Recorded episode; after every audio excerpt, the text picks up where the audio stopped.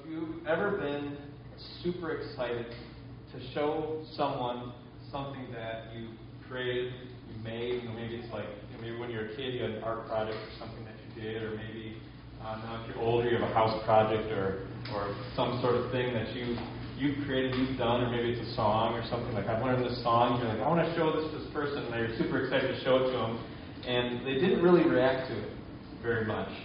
Or have you ever uh, thought that, okay, I've done this thing, I'm going to show it to this person, they're going to be really impressed, they're going to be like, wow! And then you showed it to them, and they weren't super responsive. Sometimes people will say, you know, maybe if there's a comedian uh, telling a joke, and people don't really respond to it, or if there's some sort of performer on a stage doing something, they might go back behind the curtains to other people, and, and the people just aren't reacting to anything they're doing, and they would say, wow, tough crowd out there, huh? Because it's like this crowd is difficult to impress. They're not responding to what's happening. And so consider this what impresses you in your life? What makes you say, wow, uh, I'm impressed by that? What, what does it take to amaze you? What would, it, what would someone have to do for you to stand back and say, wow? And we're often uh, impressed with great accomplishments. If something is difficult or challenging, and somebody's able to do it, we may say, wow, I'm, I'm really impressed. Like, I'm amazed by what this person was able to do. Or maybe in a marriage, um, one spouse often does uh, all the cooking, and then, I don't know, maybe Valentine's Day or something, the other spouse says, hey, you know, take it easy tonight, honey. Um, I'm gonna, I'm gonna do the cooking tonight. And the other spouse is kind of like, oh, okay, well, we'll see how that's gonna turn out. And then when dinner time comes, the spouse walks in, they see a table beautifully set, and they see a meal of, of various awesome foods just laid out, and they say, "Wow, I'm impressed." You know, they didn't really expect it to come out like that. And so, what makes someone worthy of your amazement or astonishment? And then, as we think about our lives with following Jesus, what does it take to impress Jesus? What impresses him? What is worthy of his amazement? And do you think he's ever impressed with you? Do you ever think he's ever he's ever amazed with you? Do you ever think he ever looks at you and says, "Wow, uh, that's amazing! Like you're amazing." Do you ever think he says that to you? In the passage we're looking at today in the Gospel according to Luke, uh, we'll learn what impresses Jesus. In Luke chapter seven, this whole chapter is about people wrestling with who Jesus is. We've seen a lot leading up to this. We've seen Jesus um, healing people, casting out demons. We've seen him teaching. And now it's getting to the point where people are asking, who is Jesus? Who is this guy? And ever since chapter 4, when Jesus laid out his, his kingdom agenda in his inaugural sermon, he said, I'm my, to summarize it, it's my ministry, what I'm coming to do, my mission is to release and to restore, to release people from what burdens them and to restore them to who they're made to be by God. Now in chapter 7, people are either seeing who Jesus is or they're still trying to figure it out. If you're thinking about like a camera being in focus, it's like Jesus is still blurry to some people, but he's coming, starting to come into focus. And some people are seeing him in full focus, seeing, oh, I see who Jesus is. The question we need to ask ourselves is, are we seeing Jesus clearly? As we're going about our daily lives, are we seeing Jesus clearly? Two people have an encounter with Jesus in this passage. And first, we're going to look at uh, the centurion's encounter with Jesus and answer the question what amazes Jesus? What amazes Jesus? And then we're going to look at the whole passage, including the widow's encounter with Jesus, and answer the question well, who is Jesus? Well, what amazes Jesus? And then, who is Jesus? After finishing uh, his sermon in chapter 6, Jesus went to Capernaum which was on the Sea of Galilee, and it was Jesus' home base of ministry. And it was a Jewish center um, for both agriculture, with an economy of agriculture and fishing. And there's a road, a major road going by Capernaum, which explains why there was a Roman centurion stationed in this town. And we may ask, well, what is a centurion? And you can kind of see from the name, like centurion, century. A centurion is a captain over a hundred soldiers. Century is a hundred years uh, and he's a captain of the Roman army, over 100 soldiers. And he was a non-Jewish Gentile. He's a you know, not Jewish, not part of the nation of Israel. He's a Gentile, and he's a Roman citizen. And they served as Caesar's representative in whatever town they're stationed in. They're like a, a go-between um, between the people and the empire. And the centurion had a problem. He had a servant who was sick and near death. I kind of think about the, the movie The Princess Bride. Oh, he's dead. No, he's mostly dead. You know, anybody? Anybody else? Okay. Um, so he has a servant who's highly valued, or another way to say is highly esteemed. Like this is a servant, not just like you know he's a good worker. It's like he esteems him. He like values him as, as a person. And this servant had become sick at the point of death, and upon hearing that Jesus is in town, he the centurion sends the elders of the Jews to go talk to Jesus. And let's just take a moment to recognize the dynamics of dynamics of this situation. Jesus is a Jew, uh, he's an Israelite, and his mission primarily at this point has been to other Israelites, to other Jewish people. And that's where his message is focused. And uh, it makes sense because, after all, uh, Israel's scriptures, the Old Testament, were the ones that made them look forward to the Messiah, the coming of the Christ. He's fulfilling those. He's the Messiah whom they've been waiting for, God's chosen king who will rescue his people. And what is he going to rescue them from?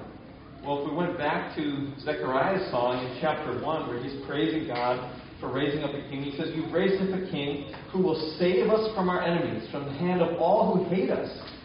Zechariah says that the promise to Abraham was that God would deliver them from their, en- their enemies so that they might serve and worship him without fear.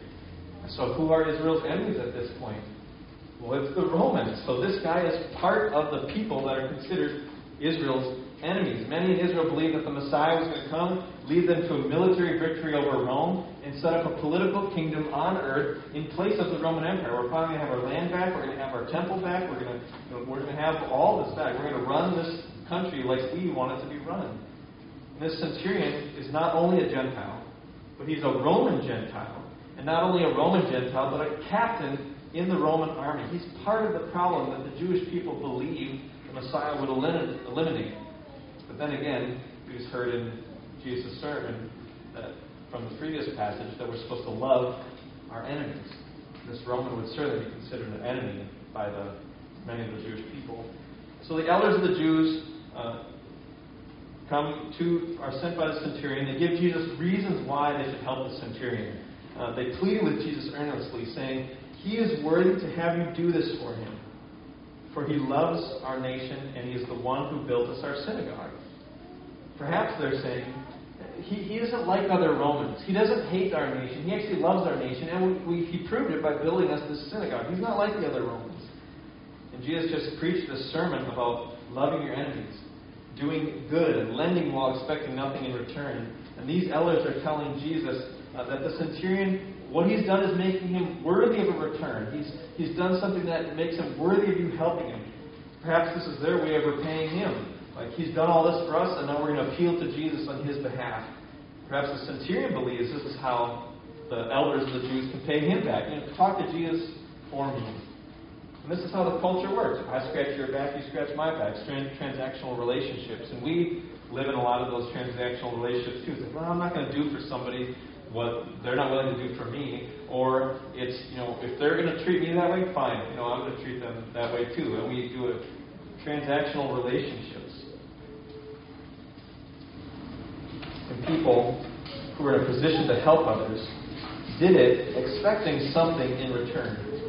Uh, Jesus agrees to go with them, but when they're not too far from the house, still a little distance away, um, now all of a sudden friends of the centurion come and start talking to Jesus. And it becomes clear that the centurion isn't operating in that system of you scratch my back, I'll scratch your back. Like, hey, I scratch the backs of the Jews here in town by building a synagogue. Jesus, will you come scratch my back by healing my servant? He's not thinking that, that way. He's not thinking, because I've done this good thing, now I deserve something in return. The centurion's friends bring this message to Jesus. Verse 6 Lord, do not trouble yourself, for I'm not worthy to have you come under my roof. Therefore, I do not presume to come to you. The elders of the Jews told Jesus, Look, Here's what makes him worthy to have you do this for him. But the centurion says the exact opposite. He says, I'm not worthy to come to you, and I'm not worthy I'm not worthy to have you come to me, and I'm not worthy to come to you. He doesn't think Jesus owes him. He doesn't tell Jesus this is why I'm worthy. He doesn't bring Jesus his resume of good things he's done so he can get something in return. Instead of demanding from Jesus, okay, you owe me, he humbles himself before Jesus. The message from the centurion continues but say the word, and let my servant be healed. For I too am a man set under authority, with soldiers under me. And I say to one, Go, and he goes, and to another, Come, and he comes. And to my servant, Do this, and he does it. And he's describing his position as an army captain. He has people above him, uh, or command over him. He has people under him that are he's in command over, and he says, you know, go do this, and they do it. Soldiers listen. It's like I, I want you to go do this task, do, or go do this thing, and they go and do it. They listen. He just has to say the word. And verse nine tells us Jesus' response. When Jesus heard these things, he marveled at him, and turning to the crowd that followed him, said, I tell you, not even in Israel have I found such faith. When those who had been sent returned to the house, they found the servant well. Jesus marveled at the centurion. He's astonished by him. He's impressed with him. And then he turns to this crowd of people following him, and he holds up the centurion as an example of faith. Like, look at this guy. Look at what he's saying about me. Look at his faith. And usually people marvel at, are astonished by, and are impressed with Jesus. Like, wow. Like his, look at his authority. Look at these great things he's doing. People are marveling at Jesus. But there's two key incidents where Jesus marvels at people and both have to do with faith. And Josue actually mentioned one last week uh, in his testimony that he was giving last Sunday. While Jesus was in his hometown, Jesus marveled at their unbelief, their lack of faith. And here, Jesus marvels at this man's faith. He turned to those who were following him and said, I tell you, not even in Israel have I found faith like this. And these Israelites are supposed to be the people of faith. But Jesus points to a Gentile and basically says, he has more faith than I found in any of you. You know, can you imagine that uh, insult if you're following Jesus around and it's like, oh, he has more faith than all you guys. Like, wow, well, we're the people of faith. Abraham, you know, he faith, he trusted God. We're the, how can you even say that? So, what is commendable about the centurion? What is it about the centurion that impresses Jesus? First, he approaches, approaches Jesus by faith and not by works. He does not appeal to Jesus based on what he has done. The Jewish elders commended the centurion's works. They held up what he has done as the reason Jesus should help, should help him. He is worthy to have you do this for him because of these things he has done. Jesus instead commends his faith, not his works. The centurion knows he's unworthy, but he approaches Jesus by faith, not by works. So consider for yourself how do you approach Jesus? Do you approach him through faith or do you approach him through works? Jesus here's all these things I've done, and this is why you should listen to me. This is why you should do things for me. This is why um, you should care about me. Or do you approach them with the faith of saying, I know I'm unworthy to have you come to me, and I'm unworthy to come to you, but here I am anyway. That's approaching him by faith. And second, the centurion sees who Jesus really is. The centurion sees more of Jesus than other people are seeing. The, the centurion sees Jesus as someone not only with uh, the ability to heal, but with authority. He doesn't only see his power to heal, but his position of authority. The centurion uh, sees Jesus as a person with authority who just has to say the word, and something will be done. The crowds seek to touch Jesus in order to be healed, but the centurion says, I don't need to come close to you. I know you can just say the word, and the healing will come. The centurion trusts Jesus can do it simply with the word. He treats him with a king, as someone with authority, bowing down before him, saying, I'm not worthy of you. Nobody, other people aren't treating him like that. And he sees him as someone with authority even over life or death. My, my servant is near death. You know, so he's way far gone. But I know you have authority over that. Jesus marvels at him. He's impressed with him. He's astonished. I have yet to see faith like this.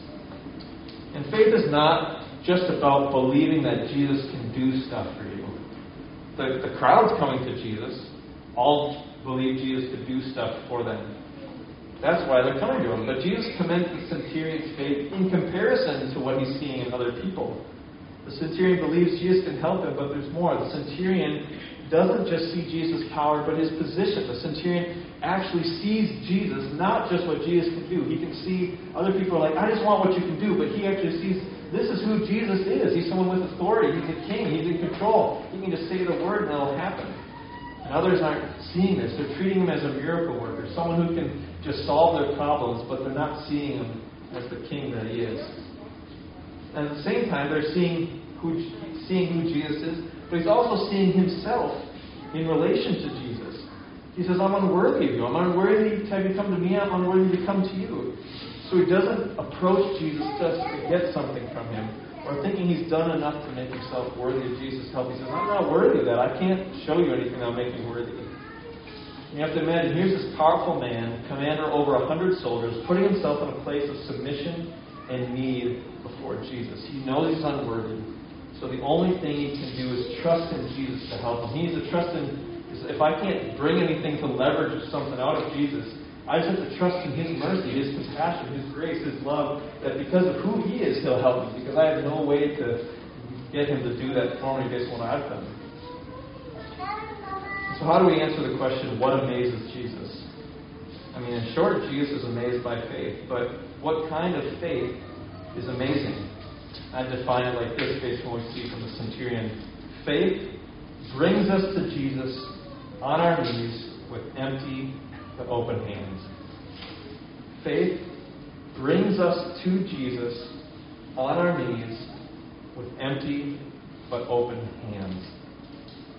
Jesus is amazed by faith that brings us to Him on our knees with empty but open hands. This is the position of our faith. Uh, on our knees, nothing in our hands, but they're, they're open, ready to receive from Him. Here's another way to think of it Jesus is impressed when we're impressed with Him. Jesus is amazed when we're amazed by Him. Jesus marvels when we marvel at Him. In this story, Jesus was not impressed, impressed with what the man had done. He was impressed by his faith that was allowing him to see Jesus for who he is, not just what he can do. And the man brings no resume of impressive things he's done. He comes empty handed. And so ask yourself, for your own life, when do you think Jesus is amazed by you? When you have a good Bible reading streak? When you haven't missed your prayer times for a week? When you did something good to help someone out? Like, oh, that felt good. You know, I think Jesus is probably pretty impressed right now. When you've kept yourself from sinning? When you've talked to someone about Jesus? And we probably wouldn't often say these things or think these things consciously, like, oh, I just did something good. I bet Jesus is, you know, really impressed with me right now. It's like, you know, if we actually are saying uh, what we think we believe is that, no, that doesn't impress Jesus, but how we live is, I need to do these things in order to impress Him. And certainly these things do and please Jesus, but do you ever think Jesus could be amazed by your faith? And this story shows us, shows us that Jesus marvels when we come to Him on our knees with empty but open hands. We come on our knees, bowing before Him as our King. He's worthy of our praise, but we're unworthy of His presence. We do not bring anything with us to say, Look, Jesus, look what I've done, or look what I have. This makes me worthy. We come with empty hands, but they're open to receive from Him. And that's the only posture we can take uh, before Him. This phrase I've heard a lot, and I was trying to figure out where it came from this week, but uh, it wasn't successful. But it's coming before Him with the empty hands of faith. That faith comes to Jesus with nothing in our hands, saying, I'm not trying to leverage anything out of you, say I'm deserving of this. Let's come to you with open but empty hands. That's what the posture of faith looks like. And often I think that Jesus is tough to please. That as I go through my life, I'm not living in line with the gospel or not living in line with God's word. That I imagine that uh, even what I showed Jesus, he, you know, Jesus, look at all the stuff I've done today or this week. He's kind of like, eh, it's like not very impressive. Not, and that's maybe actually what he thinks of when I'm trying to bring my works to him. And actually, I can think he's mostly disappointed with me for not measuring up. I feel like I've never done enough, and what I've done isn't good enough. And so, is that how you live? Do you live feeling like I just need to do more to impress Jesus? Like, how can I? I, I haven't done enough today, and sure, I did some stuff, but what I've done isn't good enough. And so, Jesus is just looking for more.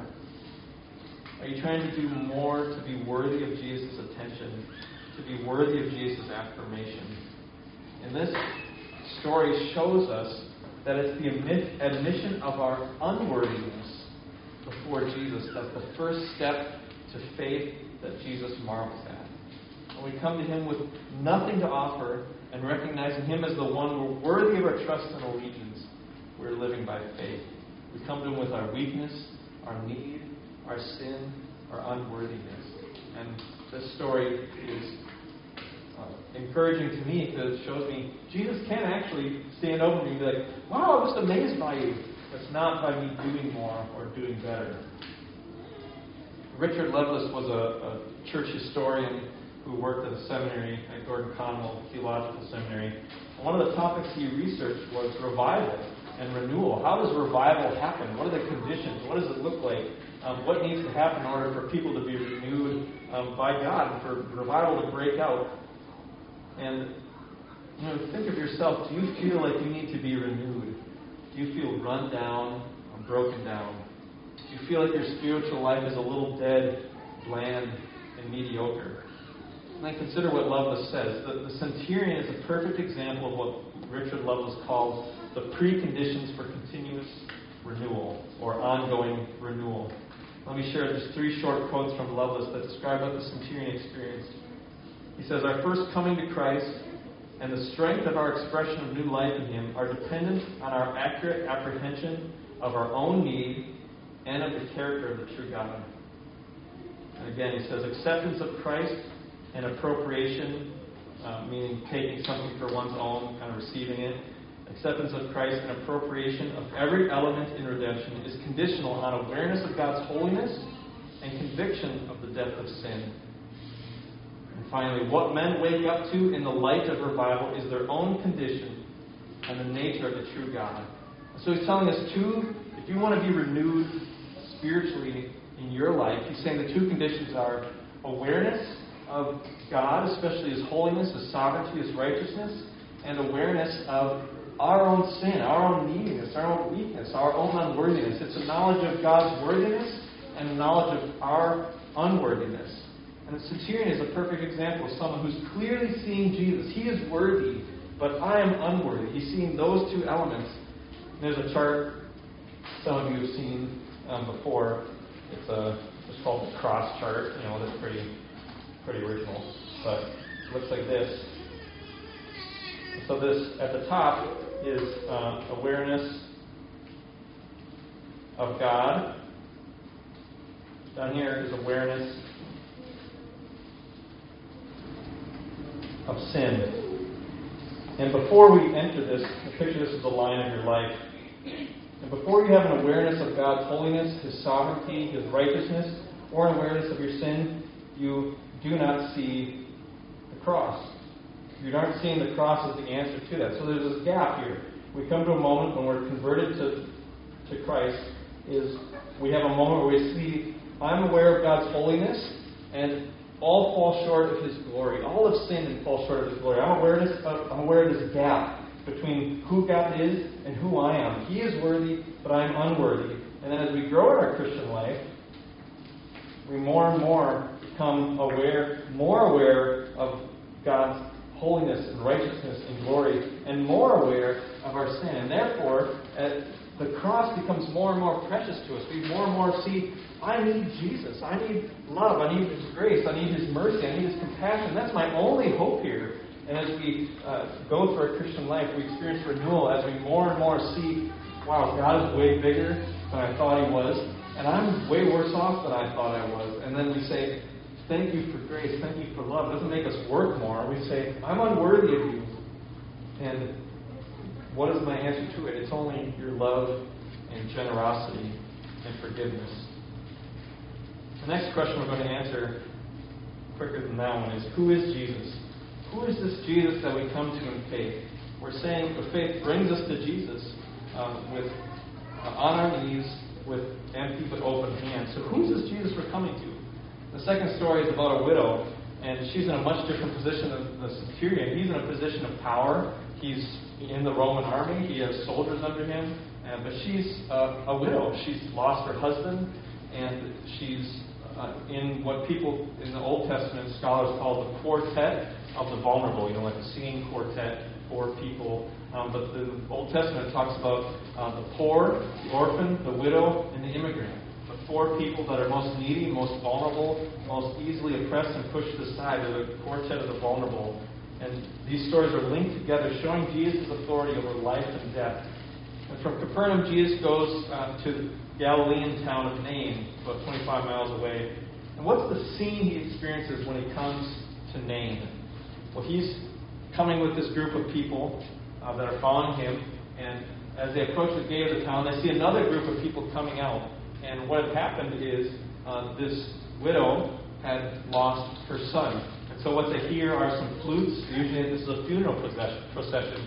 What they'll have is flutes playing, and usually like a, a an official like wailing woman. And those sounds are you know, accompanying with the music of that occasion. But it also kind of is able to drown out the people who have just lost someone, who are just weeping. So it's not like you have all these people silent and you're just listening to uh, this this poor widow weeping over her dead son. But it's actually you have this music that allows her to just kind of do it freely. And they see people with torn clothes. There's a sign of mourning. They have like you know, kind of these robes on, and it's like uh, somebody died, so they tear it and it have a sign of mourning. So they of mourning. So they see people walking with that. They see a widow weeping over her her son and they see men carrying a plank, uh, a bier it's called, with a, a corpse on it that's wrapped but visible. Because of the warm climate, speedy burials were necessary before deterioration would happen. And usually the corpse wouldn't even be left o- overnight. So this death probably happened just in the past several hours, or maybe a couple hours. And this isn't a funeral service or a memorial service that gets scheduled, you know, a week out or a couple months out. But members of this funeral procession witnessed this man die just hours ago, and so imagine the freshness of the emotions. And so, what does Jesus do? He, he sees the woman and he says to her, he feels compassion, it says. He says to her, Do not weep, which would be very insensitive and inconsiderate and cruel if he wasn't about to do something. And that takes us back to what he said in the Beatitudes Blessed are you who weep now, for you shall laugh what Jesus is about to do is a taste, foretaste of his future kingdom where death is defeated. So Jesus comes up, he has compassion, he says, Do not weep. He touches the plank that the dead body's on, and this would possibly make him uh, ceremonial, ceremonially unclean by touching a dead corpse. But Jesus does something even more strange than telling the widow not to weep at her only son's funeral. He speaks to the dead man. He gives the dead man a command Young man, I say to you, rise. And then Luke says in verse 15, the dead man sat up and began to speak. And Jesus gave him to his mother. Jesus restores the son to his mother, calling uh, him back from death just by saying so. The death should have made Jesus unclean, but instead he defeats death.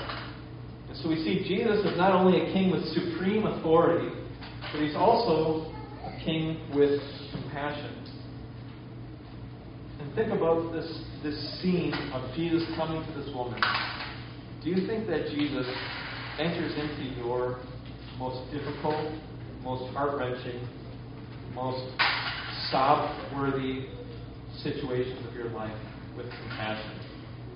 Do you think he draws near without even being asked?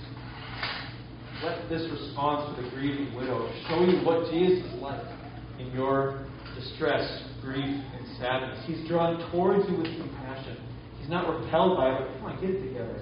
Geez, come, clean yourself up a little bit. He's drawn towards this weeping widow. One day he will touch all that is broken and wrong. He'll put a stop to all of it and reverse all of it. And this event causes those who are present, um, both those following Jesus and those who are with the funeral procession, procession to be seized with fear and to glorify God, saying, A great prophet has arisen among us, and God has visited his people. And fear is a common reaction in the Bible when people experience the presence and power of God in their midst. And they recognize Jesus as a prophet whom, with whom God is present and active on behalf of his people. When Zechariah sang a song back in chapter 1 of Luke, he praised God for visiting his people. This isn't just like, oh, like a social visit, like, thanks for stopping by. But this is the language of God coming to rescue and save them like he did in the Exodus. God has come to visit his people. He's come to do a new Exodus. He's come to do something new here. And the people are trying to grapple with who Jesus is. They're trying to put him into a category. And So they say, oh, he's a prophet. And the great prophets, Elijah and Elisha, um, were did miracles like this. Even Elijah raised a widow's son. And so they're seeing this is what these guys did from the Old Testament. And when Jesus asked his disciples in Luke 9, Who do people say I am? One of the things they say, well, some people say you're Elijah. Some people say you're one of the prophets from old, risen from the dead. So people are putting him in this category, trying to find a category for Jesus. They've seen what he can do. They've heard him teach. They're trying to answer the question, who is this guy that's doing all this stuff? And that's the question for us. Who is Jesus to you? The way you approach him and address him shows who you think he is, what kind of king he's like. And we've learned Jesus is impressed with faith that brings us to him on our knees, empty but open hands. So who is this Jesus that we place our faith in? Here's a list that we see from these two encounters. Jesus is king. The centurion addresses him that way. Jesus is willing to help. He goes with the Jewish elders to the centurion. Jesus has authority. He's in charge. What he says happens. He works by his word, just like God just has to say it. God spoke the universe into existence. Jesus can just speak uh, sickness away. He can speak death away. Jesus is worthy of honor. Jesus commends and affirms faith. Jesus is compassionate. He has compassion on the widow. Jesus initiates with and moves toward the hurting. The widow doesn't ask for anything. He just moves toward her on one of the worst days of her life. Jesus has authority over death. Jesus brings healing and life where there's sickness and death. And Jesus is for all people, Jew and Gentile. The Roman is Gentile. We can assume that this widow is Jewish. This passage gives me hope because it shows me that it's possible for me to be commended by Jesus. It's possible for Him to affirm me. As someone who feels like they're falling short, short, it's good news to hear Jesus is actually looking for reasons to commend me and affirm me and say, you know, I'm really impressed by you. Great job. It's great news to hear that you can actually be pleased with me. And it's not hard. Uh, there's not a whole bunch of hoops to jump through. There isn't a list of things to get done. If we want to be commended by Jesus, all we need to we don't need to focus on doing more, but on trusting more. We need to focus on Jesus for who He is, trusting Him. Jesus is impressed with faith that brings us on to Him on our knees with empty but open hands. All this is what humility looks like. It's one of the big themes of Luke that he repeats this phrase that everyone who exalts himself will be humbled, and all humble themselves will be exalted. This passage encourages us to see Jesus as King, as our Lord with supreme authority. And so consider this. How much do you authority do you think Jesus has? And authority over what? In this passage, he has authority over life and death. He's power to change someone from almost dead to healthy, and from someone from death to life. And so, do you see Jesus as someone who has authority over your marriage, over your job, over your health, over your kids, over your finances, over people in your life that you want to come know Jesus? And do you come to Jesus as the one who can make all things new in every area of your life? The centurion, if you think about it, Mean, Jesus is walking the earth, and so it's like, well, you know, Jesus isn't walking around for us to talk to. But think about this, what the centurion does is he's praying. He's talking to God. That's what prayer is. So prayer is how we approach God. He comes to Jesus confessing his unworthiness and Jesus' worthiness. He trusts that Jesus is able to do whatever he wants simply by saying the word. So do you pray like that? Do you bow before Jesus with empty but open hands? And the truth is that Jesus has authority and power to work miracles in our life according to his will and his timing. Katie and I, when I was talking about this passage, and I was telling her, like, I feel like this is what the big, this is all about Jesus' authority and like how much authority he has. And I felt like it's not really like landing on me. I, what I try to do is preach these sermons to myself before I preach it to you. It's like I want this to be my heart.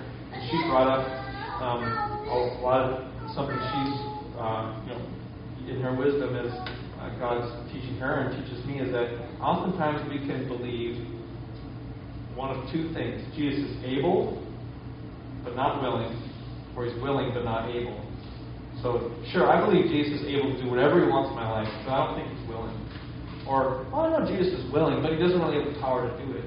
And which of those do you fit into? Do you believe Jesus is able to do anything with just saying the word, but he's not willing?